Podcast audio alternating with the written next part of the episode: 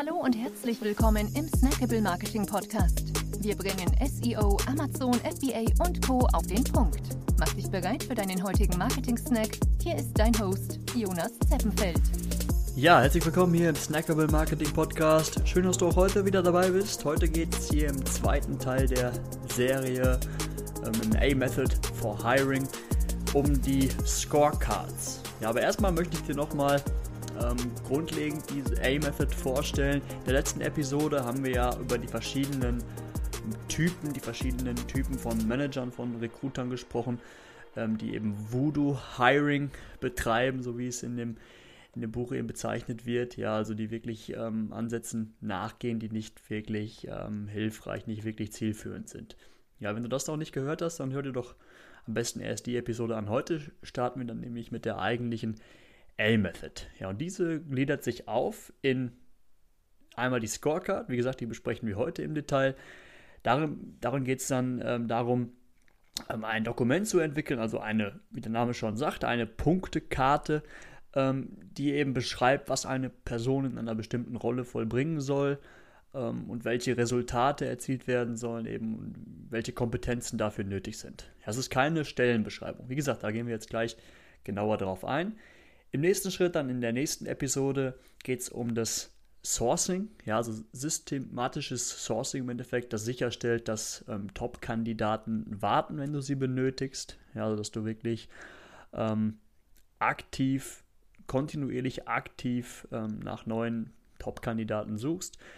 Dann Select, das wäre dann in der übernächsten Episode das Thema, und zwar wie du eine Serie strukturierter Interviews durchführst, um die richtigen Informationen der jeweiligen Kandidaten ausfindig zu machen, um das dann auch eben mit den Scorecards abzugleichen.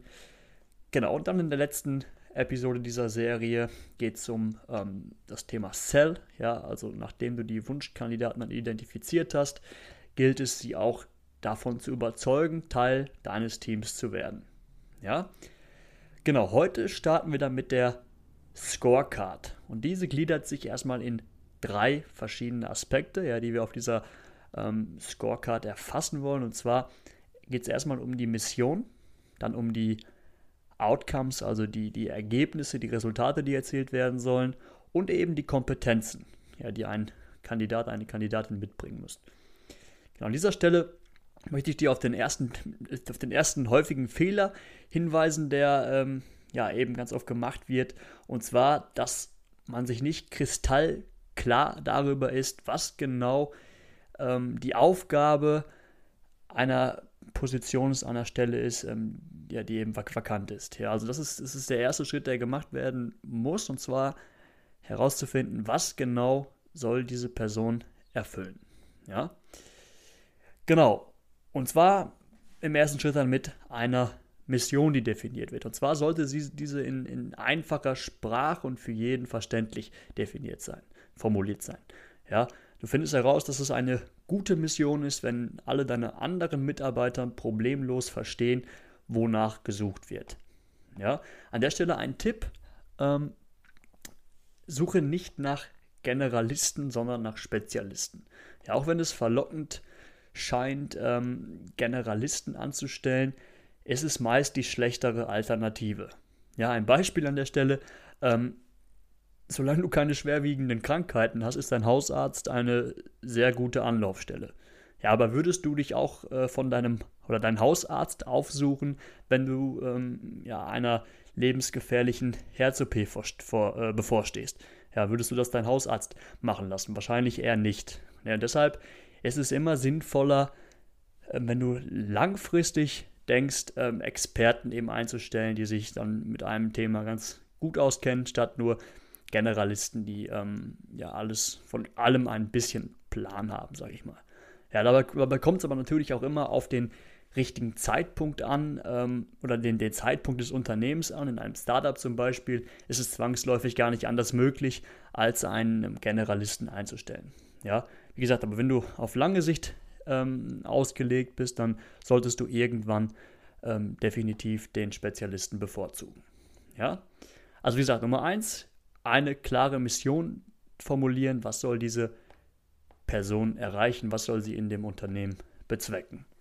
Etwas konkreter wird es dann im nächsten Schritt, und zwar mit den Outcomes, den Ergebnissen. Da gilt es dann wirklich, messbare Resultate zu formulieren. Ja?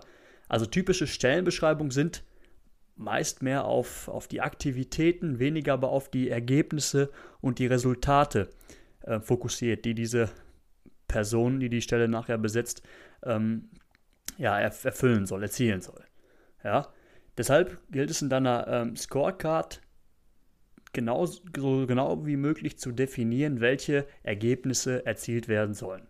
Also wie viele neue Kunden beispielsweise gewonnen werden sollen oder wie viel mehr Umsatz erzielt werden soll, beziehungsweise wie viel Kosten eingespart werden sollen. Ja, genau, das wäre Nummer 2. Als dritter Aspekt auf der Scorecard sind dann die Kompetenzen zu nennen. Also Kompetenzen sollen beschreiben, wie der Mitarbeiter, die Mitarbeiterin operatorisch und strategisch vorgeht, um die angestrebten Resultate zu erzielen, ja, zu erreichen. Genau, und da haben die Buchautoren in ihrer 13 Jahre langen Forschung einige Kompetenzen ausgemacht, die eben für A-Player ganz relevant sind. Das ist zum Beispiel die Effizienz eines Mitarbeiters, ja, oder die Ehrlichkeit, die Fähigkeit zur Organisation und Planung, die Folgeleistung eben von Verpflichtungen, Intelligenz, analytisches Denken, Proaktivität und natürlich auch Teamarbeit. Ja, das sind jetzt so grundlegende Kompetenzen.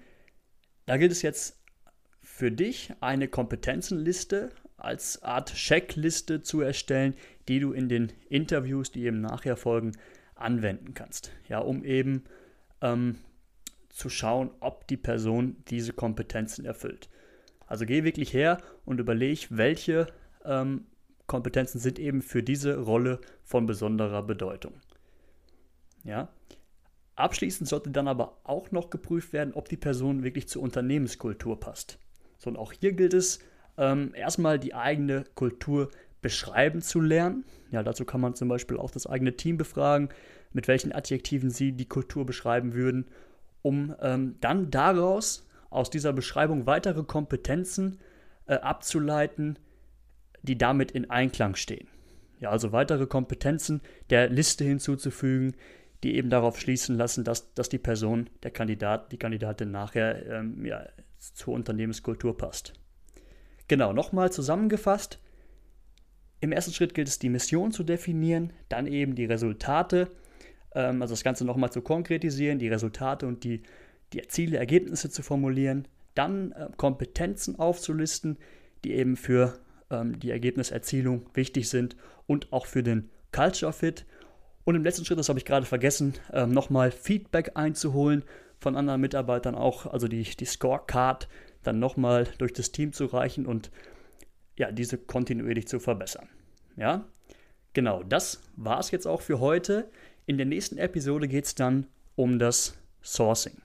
Ja, danke, dass du dabei warst und bis zum nächsten Mal. Ciao. Wir freuen uns sehr, dass du dabei warst. Wenn dir die heutige Episode gefallen hat, dann abonniere und bewerte uns gerne. Bis zum nächsten Mal und stay tuned. Dein Dive-Team.